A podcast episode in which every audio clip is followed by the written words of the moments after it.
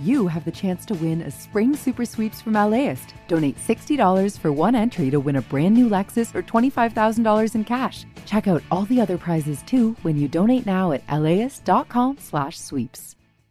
Welcome to the Film Week Marquee. I'm John Horn with critics Wade Major, Tim Cogshell, and Charles Solomon. We kick off with Emily the Criminal. It stars Aubrey Plaza. It's written and directed by John Patton Ford. Tim.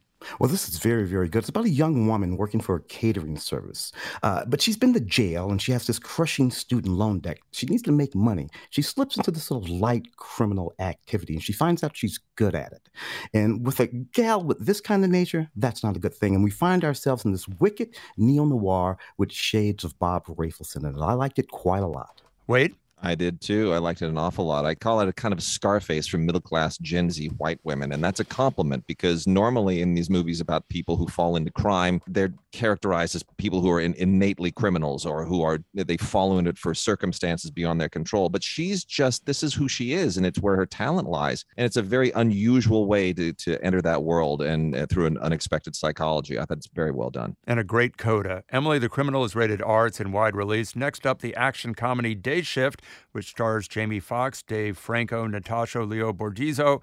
J.J. Perry directed the film, and Tyler Tice and Shay Hatten co wrote it. Wade.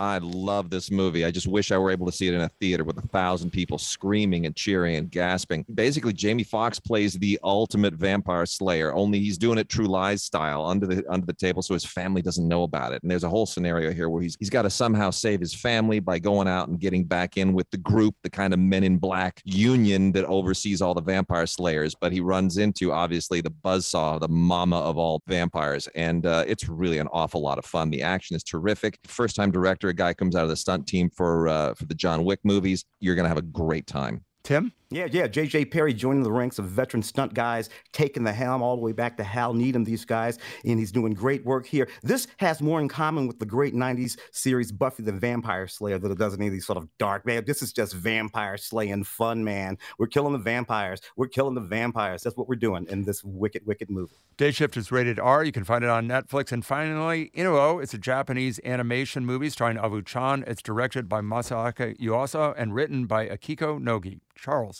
Uh, Yuasa is a very interesting, very individual director. This is a film set in early 14th century Japan that deals with notions of performance, uh, music, dance.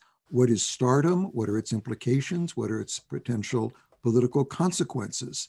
Not your typical anime feature and certainly not your typical American animated feature. Inu-Oh is in wide release. The film is rated PG 13 in Japanese with subtitles. For our critics, I'm John Horn, inviting you to listen to the full hour of Film Week, where you can hear my interviews with Aubrey Plaza and Jordan Peele. Find it at kpcc.org or wherever you get your podcasts. Have a great weekend.